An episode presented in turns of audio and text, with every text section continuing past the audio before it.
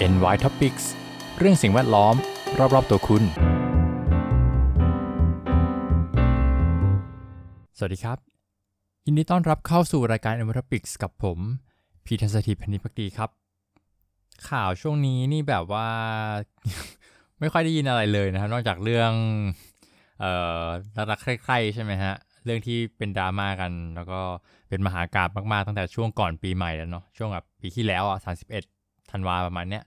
จนเอ่อเนื้อที่ผ่านไปนะครับก็มีเหตุการณ์ต่างๆ มากมาย ซึ่งช่องเรานี่ไม่จะพูดถึงเรื่องนี้นะครับ ก็ไปตามดูกันได้นะครับ มีคลิปมากมาย แล้วก็มีคนมาเล่าสรุปกันเต็มไปหมดนะครับ เรื่องก็น่าจะจบแล้วแหละนะฮะวันนี้วันที่ 6 แล้วนะครับ คือวันที่6เอ่อประมาณ5ทุ่ม50นะครับ ก็น่าจะเรียบร้อยกันไปล้วเราจะได้ move on ไปเรื่องอื่นกันบ้างนะครับ ซึ่งเออจริงๆเนี่ยวันที่4นะครับมกราคมที่ผ่านมาเนี่ยมีอุบัติเหตุ รถกระบะทำสารเคมี 6 รั่วไหลที่จังหวัดสมุทรปราการ ซึ่งผมนี่ไม่ทราบข่าวเลยนะครับ ก็พอดีมาหาหัวข้อข่าว จะมาเล่าให้ทุกท่านฟังเนี่ยเราเจอข่าวนี้ เป็นเรื่องสารเคมีอีกแล้วนะครับ ก็เลยอยากจะมาแชร์ให้ฟังนะครับ ก่อนจะเล่าเรื่องนี้เนี่ยต้องย้อนกลับไปพูดถึงอุบัติเหตุเหตุการณ์ที่เกิดขึ้นก่อนนะครับ ก็คืออรถกระบะทำสารเคมี 6 รั่วไหลนะครับที่จังหวัดสมุทรปราการเนาะ เบื้องต้นเนี่ยอันนี้เป็นข่าวที่ผมอ่านเนี่ยเป็นวันที่4นะครับซึ่งเหตุการณ์น่าจะเกิดประมาณก็วันที่4นี่แหละแล้วก็ลงเลยนะครับ เบื้องต้นเนี่ยก็มีรายงานว่าเป็นสารเคมีที่ใช้กำจัดศัตรูพืช เจ้าหน้าที่อยู่ระหว่างควบคุมสถานการณ์นะครับ ฟังดูอาจจะไม่ได้เป็นเหตุการณ์ร้ายแรงอะไรมากมาย แต่ว่ามันลงสองข่าวแล้วนะครับ มันอาจจะเป็นสารเคมีที่อันตรายไม่หรือเปล่าไม่แน่ใจนะครับต้องลองมาอ่านดูนะครับ คือผมเองก็ไม่ได้เรียนเรื่องเกี่ยวกับพวกสารเคมีอันตรายมานะ แต่พอจะมีประสบการณ์เกี่ยวกับการควบคุม วัตถุอันตรายอยู่บ้างนะครับ ก็เดี๋ยวลองมาดูกันว่าจะแชร์อะไรได้บ้างไหมนะครับข่าวนี้ก็มาจากประมาณทุ่มหนึ่งนะของวันที่ 4 เพจข่าวสารเมืองปราการ V2 ก็ได้ออกมารายงานเหตุรถกระบะบรรทุกถัง 200 ลิตรทำสารเคมีรั่วไหล ในพื้นที่ซอยพรสว่าง 12 ตำบลสำโรงเหนืออำเภอเมืองสมุทรปราการ จังหวัดสมุทรปราการ เบื้องต้นมีรายงานว่าเป็นสารเคมีที่ใช้กำจัดศัตรูพืช โดยมีกลุ่มควันลอยกระจายทั่วบริเวณ และมีกลิ่นค่อนข้างรุนแรง ขณะที่คนขับรถบรรทุกถังสารเคมีดังกล่าว แจ้งเบื้องต้นว่าเป็นสารเคมีอันตราย เจ้าหน้าที่อยู่ระหว่างควบคุมสถานการณ์ ทั้งนี้หากยังไม่สามารถควบคุมสถานการณ์ได้อาจจะต้องอพยพชาวบ้านในพื้นที่ออกไปอยู่ในที่ปลอดภัย เพราะหากสูดดมอาจเป็นอันตรายต่อสุขภาพ ขณะเดียวกันมีการประสานผู้เชี่ยวชาญ และเจ้าหน้าที่กู้ภัยจากหลายหน่วยเข้าช่วยระงับเหตุ ด้านเจ้าหน้าที่ดับเพลิงกรุงเทพให้ข้อมูลว่าสารเคมีดังกล่าวเป็นสารเคมีอันตราย การเก็บกู้เบื้องต้น ได้วางแผนทำบ่อทราย และเทสารเคมีลงไป ก่อนจะเก็บกู้ทีละนิด อืม ก็คือที่เขาต้องใช้ทรายเนี่ยเขาว่าเอ่อทรายมีคุณสมบัติในการเอ่อน้ำมันแทรกเข้าไปได้เยอะเนาะแล้วเวลาเก็บเนี่ย จากของเหลวเนี่ยเก็บไปเป็นพวกแบบเอาทรายไปกบๆมันก็จะดูดน้ำเข้าไป แล้วก็ค่อยเอาทรายตรงนั้นที่ซับน้ำเนี่ยเอาไป กำจัดต่อนะส่วนมากก็จะไปเผา มันจะสะดวกกว่านะครับ อันนี้ให้เป็นเกร็ดความรู้เเวลา 20.55นาฬิกานะครับ พบว่าเจ้าหน้าที่ยังคงอยู่ระหว่างการควบคุมควันจากสารเคมี ที่ยังคงฟุ้งกระจายออกจากถังขนาด 200 ลิตร พร้อมวางแผนเพื่อที่จะควบคุมสารเคมีให้ได้ รวมถึงประชาสัมพันธ์ให้ชาวประชาชนในพื้นที่เริ่มอพยพเอออันนี้ผมขอวิเคราะห์นิดนึงเนาะคือสารเคมีนะครับ ถ้ามันเป็นควันแบบเนี้ยมันอาจจะอยู่ในสถานะที่เอ่มคือพอมันเก็บในถัง200 ลิตรนะครับเอ่อภาพที่ผมนึกออกมันมันก็แปลกๆเหมือนกันนะ เพราะว่าถัง200 ลิตรเนี่ยส่วนใหญ่จะเอาไว้เก็บพวกของเหลว ทีนี้การที่มันฟุ้งกระจายออกมาได้เนี่ยแปลว่าจุดจุดเดือดมันต้องต่ำนะครับ หรือว่ามันมันก็เป็นสถานะที่ระเหยได้ง่าย หรือไม่ก็เป็นพวกที่ความดันก็เลยผมจำคำศัพท์ไม่ได้อะแต่เอาเป็นว่า มันเหมือนถ้าอยู่ในบรรยากาศความดันบรรยากาศที่ปกติครับ มันจะอยู่ในสถานะเป็นแก๊ส แต่ถ้าเกิดว่าเราเก็บภายใต้ความดันบางค่าเนี่ยที่อาจจะแบบเหมือนเออนึกถึงน้ำอัดลมก็ได้ครับ น้ำอัดลมเนี่ยอยู่ในขวดมันก็เป็นน้ำใช่ไหมพอเราเปิดปุ๊บเนี่ยมันก็มีฟองอากาศออกมาอะแล้วไอนั้นก็คือคาร์บอนไดออกไซด์ใช่ไหมครับที่ค่อยๆระเหยออกจากน้ำไป อันนี้ก็คงจะเป็นลักษณะของสารผสมรูปแบบหนึ่งที่มันมีสถานะบางอย่างที่ไม่สามารถ เอ่อเป็นเป็นสถานะของเหลวได้ในชั้นบรรยากาศนะครับ ก็เลยระเหยออกไปกระจายเป็นควันนะฮะซึ่งไม่ไม่แน่ใจว่ามันคือสารอะไรนะครับ เดี๋ยวมันจะมีข่าวหนึ่งที่อธิบายเกี่ยวกับสารนี้นะครับ แต่เดี๋ยวอันนี้เราทำเข้าใจสถานการณ์ไปก่อนนะเจ้าของสารเคมีได้เดินทางมายังพื้นที่เกิดเหตุแล้ว ล่าสุดเจ้าหน้าที่เตรียมที่จะเคลื่อนย้ายถังสารเคมีออกจากพื้นที่ เพื่อนำไปกำจัดด้านนอกห่างจากชุมชน ขณะที่สาเหตุที่ควันไฟพวยพุ่ง เพราะมีการใช้น้ำดับเพลิงทำให้สารเคมีปะทุ อ่า อันนี้ก็เป็นอีกปัญหาหนึ่ง เหมือนเวลาน้ำมันในกระทะเดือดใช่ไหมครับ แล้ว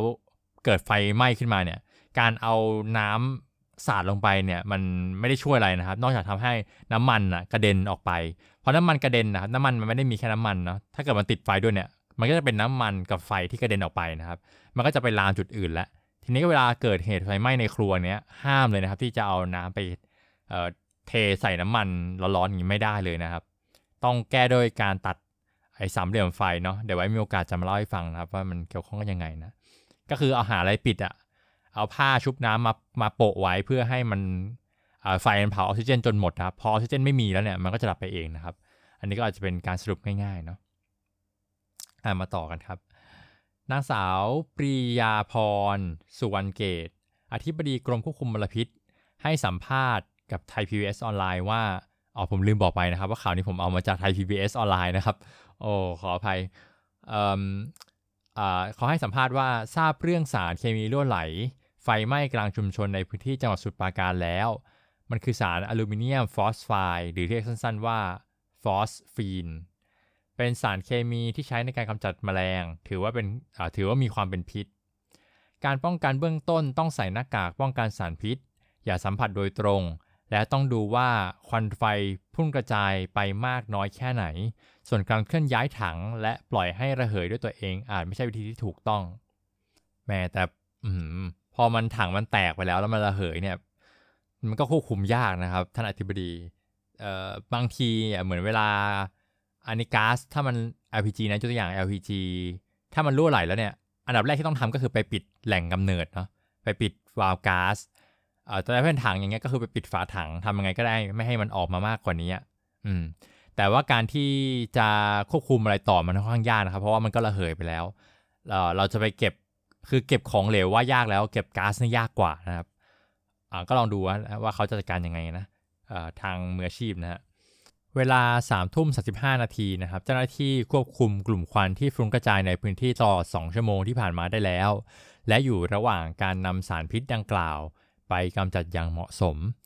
ขณะที่อธิบดีกรมควบคุมมลพิษระบุว่า หลังจากเจ้าหน้าที่ได้นำทรายดับกลุ่มควันจากไฟไหม้ถือเป็นวิธีการที่ถูกต้อง หลังจากนี้ต้องนำทรายที่ปนเปื้อนสารเคมีไปกำจัดอย่างถูกวิธี อะ อันนี้มันจะเป็นคนละวัตถุประสงค์กับที่ผมได้กล่าวไปตอนแรกนะที่ผมบอกว่าทรายเนี่ยเอาไปดูดเอาไปเหมือนแบบเป็นฟองน้ำที่เอาให้สารไอ้พวกของเหลวมันดูดเข้ามาในทรายใช่ไหม อันนี้ก็เป็นวิธีหนึ่งนะครับ แต่เพราะว่าอันนี้เห็นเขาบอกว่าไว้ดับไฟใช่ไหมทรายก็เป็นวัตถุอันหนึ่งที่ช่วยดับไฟได้นะครับ เพราะว่ามันก็จะไปสกัดกั้นไม่ให้ตัวเปลวไฟเนี่ยเจอกับออกซิเจนเนาะก็คือเหมือนเอาทรายไปเอาทรายไปโปะกลุ่มแบบกลุ่มควันกลุ่มไฟอะไรเงี้ยก็ช่วยได้นะครับ แล้วมันก็สามารถดูดสารเคมีที่เป็นของเหลวได้ด้วยเช่นเดียวกันนะครับ ก็เป็นฟังก์ชันที่ทรายทำได้เหมือนกัน แต่ว่าก๊าซที่มันออกมาเนี่ยมันก็ก็คงออกมาเรื่อยๆนะครับก็คงไม่ได้ช่วยนะตรงนั้นแต่คงช่วยได้แค่เรื่องดับไฟนั่นแหละครับ เพราะว่าไอ้ของเหลวที่ทรายดูดไปเนี่ยมันก็ระเหยเป็นก๊าซอยู่ดีนะครับเมื่อเวลาผ่านไป เพราะว่าสถานะของก๊าซไอสารเคมีชนิดนี้มันอาจจะ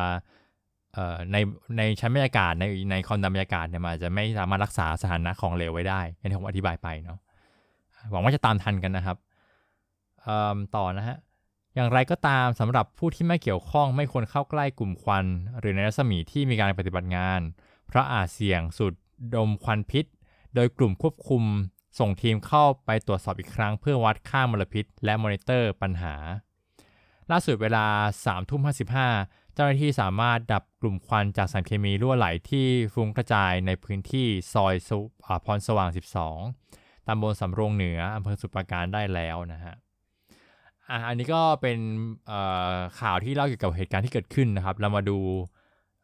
ผลจากการไปมอนิเตอร์บ้างนะครับ ว่าเป็นยังไงบ้าง เขาก็พาดหัวข่าวนะครับว่า ไม่พบฟอสฟีนตกค้างในชุมชน พบรถไม่มีใบอนุญาตขนสารเคมีอ้าวกลายเป็นไปจุดประเด็นอีกอันนึงกันไปนะครับคอพอก็คือย่อมาจากว่ากรมควบคุมมลพิษนะครับ ตรวจไม่พบฟอสฟีนตกค้างในชุมชน ก็คือเป็นเรื่องดีเนาะแปลว่าระเหยแล้วก็ไปหมดแล้วนะครับหรือไม่ก็แบบเก็บไปหมดละ ด้านตำรวจสำโรงเหนือประสานกรมวิชาการเกษตรขอความเห็น ขั้นตอนเคลื่อนย้ายสารเคมี ตั้งข้อหาทำให้เกิดเพลิงไหม้กับคนขับรถกระบะสารเคมีรั่วไหล ไม่พบใบอนุญาตขนย้ายสารเคมีอันตราย ทางด้านอธิบดีกรมควบคุมมลพิษนะครับ ก็ได้กล่าวว่า คอพอนะครับก็ติดตามสถานการณ์ร่วมกับหน่วยงานที่เกี่ยวข้องตั้งแต่เมื่อได้รับแจ้งเหตุ ล่าสุดก็ได้ลงพื้นที่ตรวจสอบ พบว่าประชาชนบริเวณที่เกิดเหตุสามารถกลับเข้าสู่ที่พัก และสามารถใช้ชีวิตเป็นปกติแล้ว และเทศบาลตำบลสำโรงเหนือ ได้นำรถฉีดน้ำทำความสะอาด พื้นผิวจราจรในซอยดังกล่าว ปัจจุบันประชาชนสามารถสัญจรได้ปกติ การจัดการสารเคมีที่หกรั่วไหล สามารถเก็บกู้ได้แล้วเสร็จ ประมาณเวลาเที่ยงคืนของวันที่ 4 มกราคม โดยเก็บขนไปจัดเก็บที่โรงงานเจ้าของสารเคมี เพื่อส่งกำจัดด้วยวิธีการที่ถูกต้อง เป็นสารเคมีชื่ออลูมิเนียมฟอสไฟด์บรรจุในถัง 200 ลิตร ซึ่งมีปริมาณ 100 ลิตรอ๋อคือไม่เต็มถังอย่างนั้นเหรอ จากการตรวจสอบการตกค้างสารเคมีในพื้นที่เกิดเหตุ ไม่พบร่องรอยของสารเคมีตกค้างในพื้นผิวถนน และท่อระบายน้ำ ไม่พบกลิ่นหรือสารเคมีในพื้นที่เกิดเหตุ และชุมชนใกล้เคียง ผลจากการตรวจวัดไอระเหยสารเคมีในพื้นที่เกิดเหตุ และบ้านเรือนประชาชน ด้านท้ายลม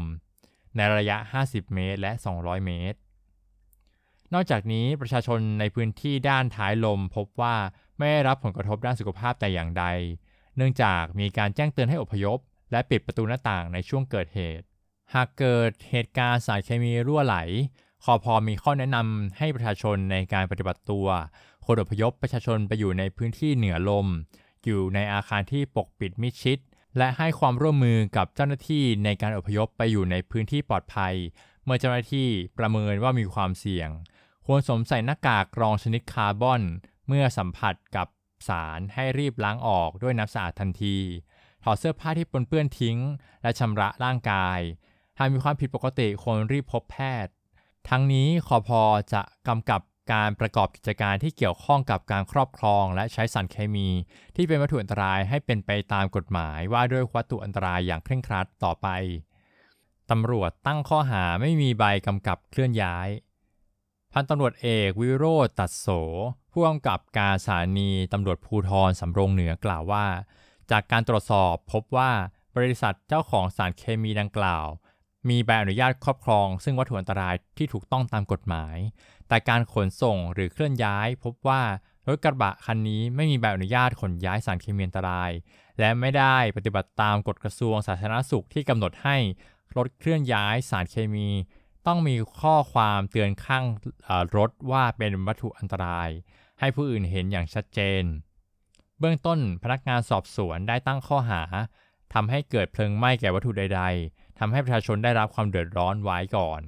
ส่วนจะดำเนินคดีแจ้งข้อหากับพนักงานรับขับรถ และเจ้าของบริษัทหรือไม่ อยู่ระหว่างรวบรวมพยานหลักฐาน และขอความเห็นจากกรมวิชาการเกษตร ในประเด็นขั้นตอนการขนย้ายสารเคมีทางการเกษตรที่ถูกต้องมาประกอบในสำนวนคดี ก็จบบทความนะครับ ประเด็นที่อยากจะพูดต่อเนี่ยอาจจะไม่ใช่เรื่องสารเคมีอลูมิเนียมฟอสไฟนะครับเพราะผมไม่มีความรู้เรื่องนั้น แต่จะแสดงความเห็นเกี่ยวกับเรื่องการขนส่งสารเคมีอันตรายนิดนึงนะครับ คือปัจจุบันเนี่ยครับพอดีได้มีโอกาสทำงานที่เกี่ยวข้องอยู่บ้างนะฮะในอดีตนะเอ่อเวลาขนส่งเนี่ยโดยเฉพาะที่เป็นวัตถุอันตรายนะครับ มันจะมีใบหนึ่งที่เรียกว่าใบ manifest นะผมจำภาษาไทยไม่ได้แล้ว แต่มันเอาง่ายๆคือเหมือนเป็นใบที่บอกว่าสารเคมีคืออะไรเอ่อจะส่งจากที่ไหนไปที่ไหนอะไรเงี้ยซึ่งผมอะเชื่อว่าบนท้องถนนเนี่ย ถ้าเห็นรถขนสารเคมีอะมันอาจจะมีเปอร์เซ็นต์นะครับที่รถแบบไม่ได้มีใบอนุญาตถูกต้องตามกฎหมายเนาะอาจจะลักลอบคือเขามีสาเหตุที่ต้องมีใบมานิเฟสนะครับ บอกต้นทางกับปลายทางเนี่ยเพื่อไม่ให้คนลักลอบไปทิ้งสารเคมีนะครับที่อื่น โดยเฉพาะสารเคมีอันตรายเนี่ยมันต้องมีนะครับก็เป็นที่น่าประหลาดใจหรือเปล่าที่มันไม่พบสารไม่พบใบ manifest หรือแบบอะไรเงี้ย แต่ผมว่าผมเชื่อว่ามันมีสารเคมีเยอะนะครับ ที่มันอันตรายแต่ว่าอาจจะไม่ได้เข้าไปไม่ได้อยู่ในแบบ list ของสารเคมีอันตรายที่พรบกำหนดอะเออมันก็เป็นปัจเจกเนาะเรียกว่าไม่ใช่ปัจเจกเรียกว่า อาจจะอัปเดตไม่ทันหรือว่าสารเคมีบางอย่างอาจจะอันตรายแต่ว่าไม่อยู่ใน list นี้ก็ได้ หรือสารเคมีบางอย่าง ไม่อันตรายขนาดนั้น แต่ก็อยู่ใน list ก็มีนะครับผมคิดผมคิดอย่างนั้นนะเพราะฉะนั้นเนี่ยปัญหาอาจจะเป็นเรื่องการนิยาม สารเคมีอันตรายคืออะไรนะครับ แล้วก็แต่ละชนิดเนี่ยจะมีวิธีการรับมือวิธีการจัดการที่แตกต่างกันนะครับ ตรงเนี้ยคือเราอาจจะหวังมากเกินไปให้ผู้ขับขับขี่ครับมีความรู้เกี่ยวกับสารเคมีที่ขนส่ง ซึ่งจริง ๆ มันมันจำเป็นมากๆเลยนะครับ เพราะว่าคนที่อยู่หน้างานนะครับ เวลามันเกิดอุบัติเหตุเนี่ยมันคือคนขับรถนะครับ เพราะฉะนั้นคนขับเนี่ยต้องรู้คุณลักษณะ หรือคุณสมบัติของสารเคมีที่เอาขนส่งอย่างดี พื่อที่จะควบคุมหรือจัดการได้ถูกต้องนะครับ แล้วก็รถขนส่งที่ถูกต้องตามกฎหมายเนี่ย มันจะต้องมีไอตัวถังดับเพลิงอะเล็กๆ อยู่ด้วยนะครับ เพื่อเอาไว้ระงงับเหตุเวลาฉุกเฉินนะฮะก็อาจจะเป็นข้อบกพร่องของบริษัทขนส่งคนนี้นะครับ ที่แม่อาจจะไม่รถไม่เหมาะสมอะไรเงี้ยแต่ก็นอกเหนือจากนั้นเนี่ยผมว่ามันเป็นเรื่องการบังคับใช้กฎหมายที่มันมีคนมาเกี่ยวข้องเยอะนะครับ ทั้งกรมควบคุมมลพิษใช่ไหมแล้วก็มีสาธารณสุข มีอะไรการเกษตรอะไรผมไม่รู้ว่าเขามีกฎหมายคุมหรือเปล่านะ แล้วก็กระทรวงอุตสาหกรรมอย่างเงี้ย คือมันมีคนเกี่ยวข้องเยอะ แล้วผมไม่แน่ใจว่าบริษัทเอ่อหนึ่งหนึ่งเนี่ยจะสามารถทำปฏิบัติกิจกรรมได้ถูกต้องตามกฎหมายของทุกๆ กระทรวงที่เกี่ยวข้องหรือเปล่า อันนี้ก็ต้องอยู่ที่ว่ากระทรวงมี manpower มีคนมากพอที่จะเข้าไปตรวจสอบครบทุกบริษัทไหมนะครับ ซึ่งมันก็คงยากครบทุกโรงงานไหมอะไรเงี้ยพูดให้มันเข้าใจง่ายๆ ซึ่งแบบว่าผมว่ามันเป็นปัญหาที่อาจจะใหญ่กว่าที่คิดนะครับ มีกฎหมายแต่บังคับใช้ไม่ได้ครบอย่างเงี้ย มันก็เวลามันเกิดอะไรขึ้นเนี่ยก็เป็นอันตรายกับประชาชนเนาะแต่ก็ว่าก็ว่าครับเข้าใจปัญหานี้อยู่นะครับ คนไม่พออะไรเงี้ยข้าราชการไม่พออาจจะปรับกระบวนการเป็นแบบให้ประชาชนช่วยกันตรวจสอบไหมเนาะเจอรถเนี่ยสแกนเลยนะจะได้ดูว่าจากไหนไปไหนอะไรเงี้ยก็เป็นวิธีแก้อย่างหนึ่งได้ แล้วก็ประชาชนก็รายงานได้นะครับ ถ้าเกิด จับได้ก็จะได้มีอาจจะมีรางวัลให้มีอินเซนティブมีพอยต์มีอะไรก็ว่ากันไปนะ เหมือนที่จับแท็กซี่ไม่รับบริโดยาหรือว่าจับรถควันดำอะไรเงี้ยก็อาจจะเป็นประโยชน์ที่ภาครัฐอาจจะมอบให้ได้นะครับ ก็เป็นการช่วยภาครัฐในการตรวจสอบภายในตัวนะครับ น่าจะมีอะไรอย่างเงี้ยเยอะนะกลไกลักษณะแบบเนี้ยให้ช่วยกันตรวจสอบนะครับ เพราะว่าราชการคงไม่พอจริงๆนะก็อาจจะเป็นอีกมุมมองหนึ่งนะครับ ใครมี โซลูชันอะไรก็ลองมาเสนอคอมเมนต์พูดคุยกันก็ได้ครับ เคสนี้ก็ไม่มีคนได้รับผลกระทบมากมายนักนะครับ อาจจะเงียบเงียบไปแล้วก็ผ่านไปนะอาจจะไม่ได้มี Impact อะไรมากมาย แต่ก็ถือว่าเป็นการกระตุ้นนะครับว่าสารเคมีรั่วไหลเนี่ยมันยังเกิดขึ้นอยู่เรื่อยๆ แล้วก็โชคดีที่ครั้งนี้เนี่ยไม่ได้มีผู้บาดเจ็บผู้เสียชีวิต หรือว่าเหตุการณ์อะไรที่ใหญ่โตนะครับ ก็ถือเป็นการเปิดเป็นไปที่ดีนะครับ ยังไง EP นี้ก็เป็น EP แรกของปี 2024 นะครับ ก็ขออวยพรอีกครั้งหนึ่งให้ทุกท่านนะครับ มีความสุขแล้วก็คิดอย่างไรก็สมปรารถนานะครับ สุขภาพแข็งแรงจะเดินรุ่งเรืองนะเฮงๆรวยๆ กันทุกท่านเลยนะครับ เพราะสิ่งแวดล้อมอยู่รอบๆตัวเราสำหรับวันนี้ขอบคุณติดตามนะครับ สวัสดีครับ NY Topics เรื่องสิ่งแวดล้อมรอบๆตัวคุณ